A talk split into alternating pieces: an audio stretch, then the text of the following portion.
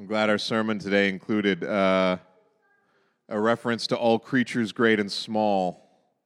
Uh, it's important. We'll, we'll, we'll get to that later, but there, it, it's uh, very fitting that those things go along together today. We're going to spend the first few weeks of uh, 2018 discussing uh, the best year ever. Um, this is the first time because uh, just because of the leap year. This is the first time in my six years here that we've had a Sunday on New Year's Eve. It's different, uh, so uh, you don't get that many chances to to preach on New Year's Eve.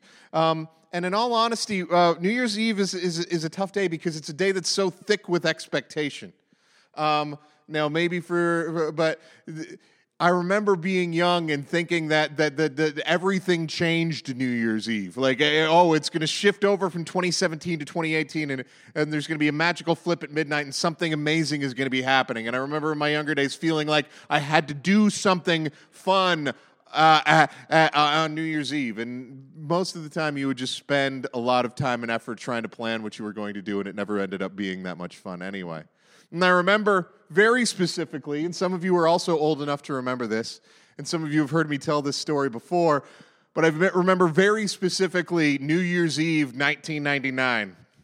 And if anyone remembers, that was Y2K. And there was deep uncertainty about what was going to happen as we shifted over to the year 2000. It was were all the computers going to fail? Was there going to be chaos in the streets? And it was fascinating because I remember I was about I was 20 I was 22 years, 22, 23. Uh, I can't remember. Um, but I was about 22, 23. And, uh, and I remember being with all of my friends at an establishment, and there was music playing, and we all counted down to, to, to, to, to, did the countdown to New Year's Eve. And we did it the same way as we do every year, which is like three, two, one, Happy New Year. Except that in 2000, uh, uh, there was a little bit of a hesitation where it was like three, two, one.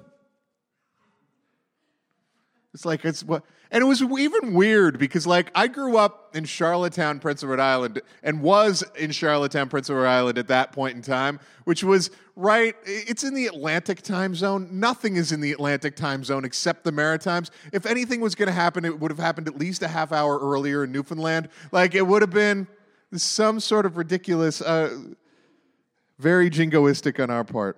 But this is a day where we very naturally look backwards with longing and forward with longing to what might have been and forward to what might be. And, and, and the change that we want and expect to happen this time of year is very natural in us. And, and, and, and there's this kind of a discomfort that arises around us this time of year where we, where we expect and desire things to be different next year. And, and unsurprisingly, because we have this desire within us, there's an industry that's risen up to profit over it. And, and, and there's no end to advertisements right now, and there's no ends to, to, to spam emails you're getting filled with programs that are going to change your life in 2018, that are going to help you and lead you to accomplish all of your goals in 2018.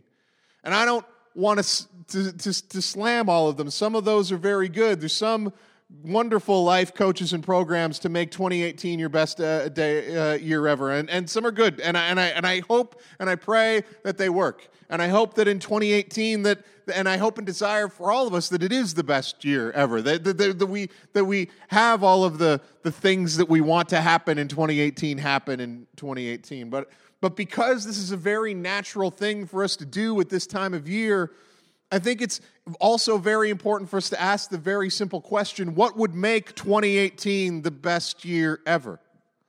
Because as I walk through the bookstore and as I go, scroll through my spam email, the, the list of things that would make 2018 the best year ever seem to be different than what I read in Scripture. Because is making all of the money that we want to make and, and fulfilling our financial goals going to make 2018 the best year ever? Is it going to be having all of our relationships deepened and strengthened? Is it going to be finally connecting with family and friends and spouses and, and having all of those romantic things work out the way that we want to? Is it going to be finally getting our health and wellness right? I'm going to finally shed all of the extra poundage that I've built up and I'm carrying around? Is it going to be finally getting the, the proper amount of sleep and doing what all of the, the, the, the health experts tell me to do? And is that what's going to make this the best year ever? And what happens with the things that are completely out of our control? Because if I'm honest, because if I'm honest, most of the years of my life, the things that have made the deep, made the deepest impact on my life throughout the course of a year have been completely outside of my control. And we all know what happens to the best laid plans of mice and men. And what's interesting is that expression, the best laid plans of mice and men often go awry, comes from a Robert Burns poem, the Scottish poet. And, and he wrote that poem after he, with his plow, had accidentally ridden over this, this mouse hovel that it was sitting in his field. And he know, saw how this mouse had, had invested all of their time and energy into building this, this, this, the, this hut to shepherd the, to, to, to shelter them through the winter. And, and in a moment, because he just wasn't paying attention with his plow and didn't see it, and because it was in the wrong place at the wrong time, that, that mouse hole was completely destroyed. And the best laid plans of mice and men often go awry. Well, the, yeah, yeah, yeah, I know. Thank you. And if we're honest with ourselves, the things that might affect us the most in 2018 are diagnoses and disasters, and all of these events can change our circumstances in ways that we never expected. But we're not ill equipped for this. And it's not like we're not aware of it, because if we read scripture, it points us in this direction that in Ecclesiastes chapter 3, the, the, the teacher or Kohelet is the more accurate translation, uh, which doesn't have a, a good translation in English. But he writes this To everything there is a season and a time for every purpose under heaven a time to be born and a time to die, a time to plant and a time to uproot, a time to kill and a time to heal, a time to tear down and a time to build, a time to weep and a time to laugh, a time to mourn and a time to dance, a time to scatter stones and a time to gather them, a time to embrace and a time to refrain from embracing, a time to search and a time to give up, a time to keep and a time to throw away, a time to tear and a time to mend, a time to be silent and a time to speak, a time to love and a time to hate, a time for war, and a time for peace. And what we see in this poem written and inspired by God in, Ecclesiastes is that life happens. And, and there is a time for all of these things. And the circumstances of 2018, many of them are going to be in our control, and we, and we should steward and plan those as best we can. But many of them are going to be out of our control as well. And the reality is, and what we're constant and what we're deeply aware of, whether we like it or not, is that life just happens. In the last month, my father has fought and beat cancer and then got a a massive staph infection that he's on antibiotics for and beat that back and then got a, a blood clot in his lung that could have taken him out, but he beat that back. And there's so many times where he could have been gone and wasn't, and he still with us. And then just yesterday, I had a cousin, healthy, walking down the stairs, had a brain aneurysm, and fell dead in a moment. Life happens. And there's not necessarily rhyme or reason to it in the way that we understand. In our world, we are not prepared, despite our best planning, for floods and fires. And as much as we plan and as much as we steward, the events of our year often seem out of our control. And the writer of the writer of Ecclesiastes continues after he writes that poem, Time for War and a Time for Peace, what do workers gain from their toil? I've seen the burden that God has laid on the human race. He has made everything beautiful in its time. He has also set eternity in the human heart, yet no one can fathom what God has done from the beginning. Scripture in Jesus understands why we become cynical and nihilistic because we understand that we are fleeting. We can understand that, that, that, that this can all be wiped out in a moment, and all of the things that we build in the moment uh, are, are, are just as likely to be wiped out by a plow coming by as that of a mouse. We have a deep understanding, whether we like it or not, or whether it exists at the forefront of our brains, that we as human beings are bags of meat and electricity on a rock hurtling through empty space. Well, not only that, But, and, and not only is that true, we're deeply aware of it constantly. And that's why Robert Burns, if we continue on that poem that he wrote about that mouse, says this in his enviousness of this mouth, mouse. He says, But Mousy, thou art no, thou art not alone, and proving foresight may be vain. The best laid schemes of mice and men go often awry, and leave us not but grief and pain for promised joy. Still, thou art blessed compared with me, Robert Burns says. The present only touches thee, but ah, I backward cast my eye on prospects dear, and forward, though I cannot see, I guess and fear. This is the weight that we carry, what God inspired the writer of Ecclesiastes to call the burden that has been laid on the hearts of men. That he has made everything beautiful in its time, and He said eternity in our hearts, yet no one can fathom what God has done from beginning to end. This is a weight we carry, and we can feel heavier and heavier this time of year and with every passing year. But what is the response to this of the writer of Ecclesiastes? Well, the writer of Ecclesiastes responds in this way. His response to this reality is he says, I know that there is nothing better for people to do than be happy and to do good while they live, that each of them may eat and drink and find satisfaction in all of their toil. This is the gift of God. So the response, the, the, the God inspired response to the meaninglessness of life and the, uh, the utter silliness and, and, and disregard that the universe sometimes has for us God's response to that is not for us to descend into despair and to never plan because planning is futile and pointless, but to rather plan and enjoy life, to work hard, to do good, to enjoy food and drink and sex and dogs and cats and oilers and all of the things that are beautiful about this world, and to work joyfully and to ensure that more people can enjoy this as well. That's what we've been called to do to defiantly stand in the face of the futility of, of life and, and, and our inability to, uh, to control our circumstances and say, in the midst of this, I will enjoy the life that, that God has given me and I will trust Him for the future even though I can't see it. I think this is fascinating especially for our time and especially with the people that you and I encounter in 2018, that at the heart of our holy scriptures, at the heart of the word given to us as God, is, is a collection of writings that are as bleak as anything rich, written by Nietzsche, as bleak as you can possibly imagine about the prospects of human existence. But the conclusion of our scriptures is not to respond to this bleakness with hedonism. Just grab all the pleasure that you can. Nothing matters. Get as much pleasure as you possibly can in before you die.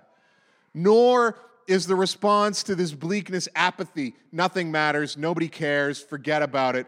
Don't do anything. Don't try anything because nothing matters anyway. That's not the response that we've been given.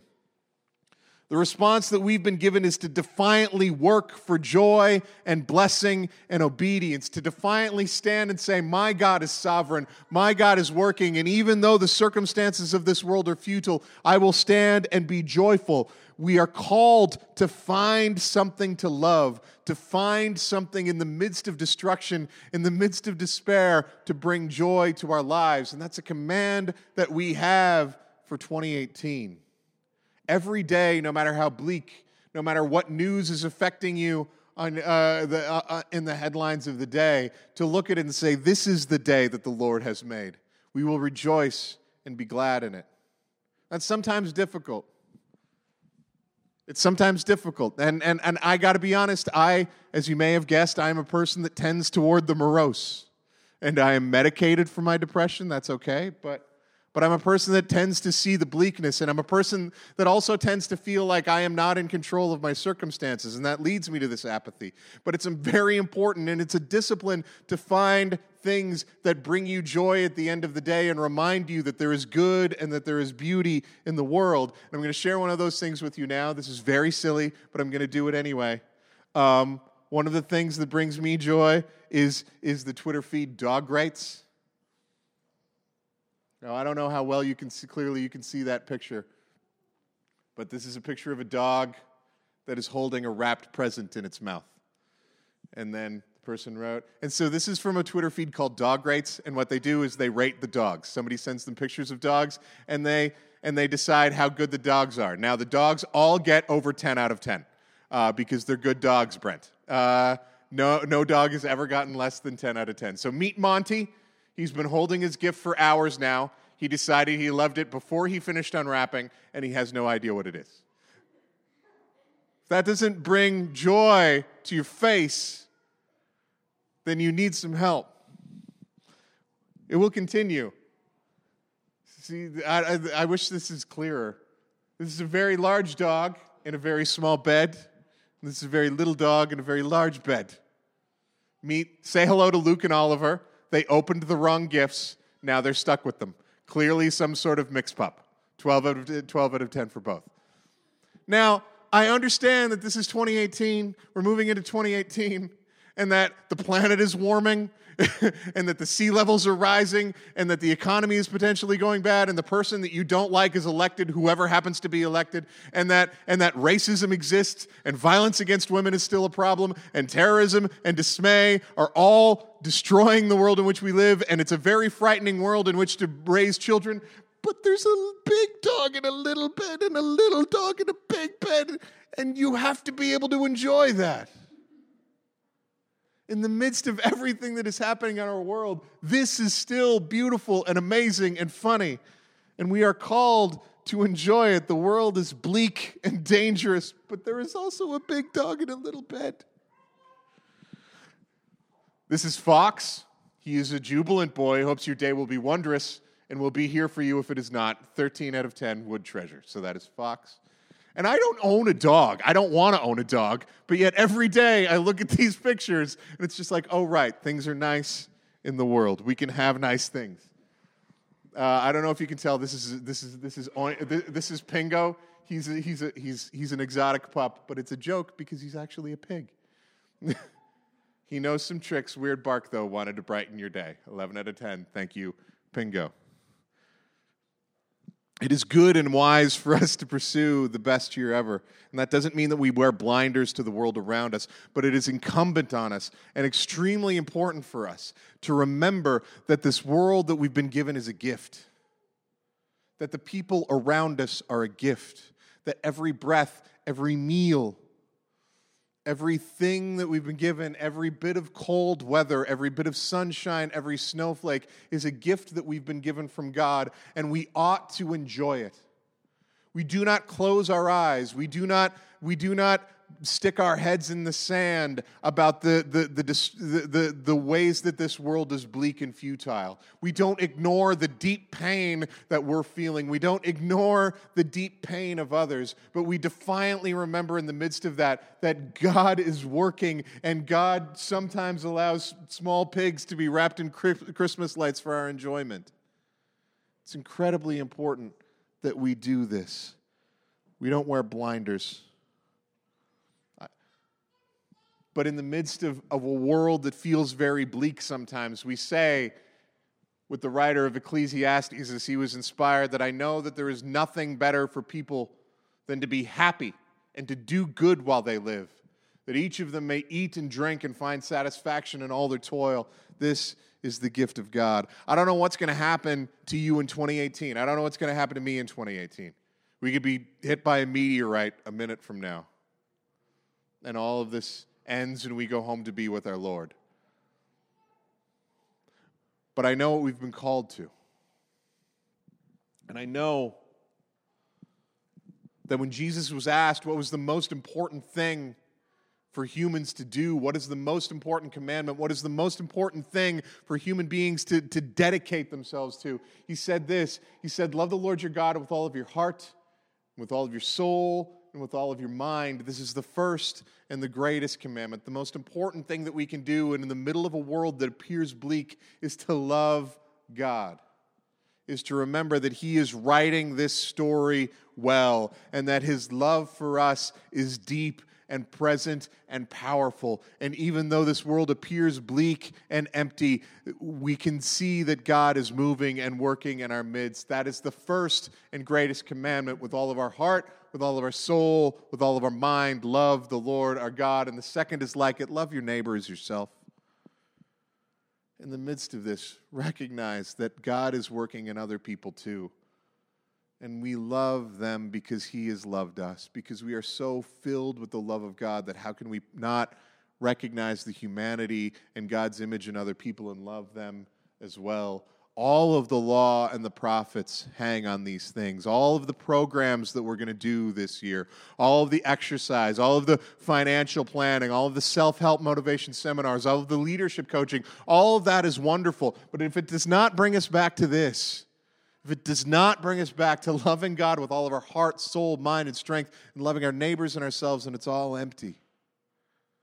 And it's all meaningless. It's all vanity of vanities, as the writer of Ecclesiastes says. But in the midst of trying to find this, of finding joy in the bleakness, we recognize that we have been called to this because it is possible to, to find joy and peace in the moment and love the Lord our God with all of our minds, with all of our soul, with all of our heart, and to love our neighbors as ourselves. Let's pray together. God.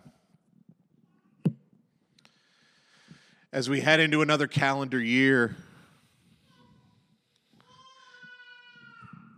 we ask that you would help us to remember in every moment what your greatest commandment is. That you would help us to remember to love you.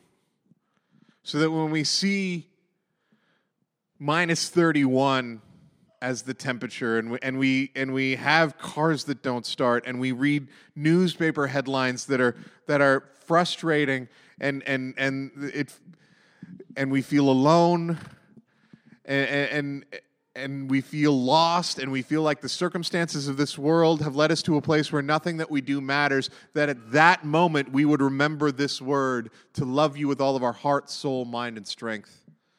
To remember all of the good gifts that you've given us from friends, from family, from, from your word to, to, to cute pictures of cute animals. We ask that you would remind us of what is good and what is important because we need that right now, God.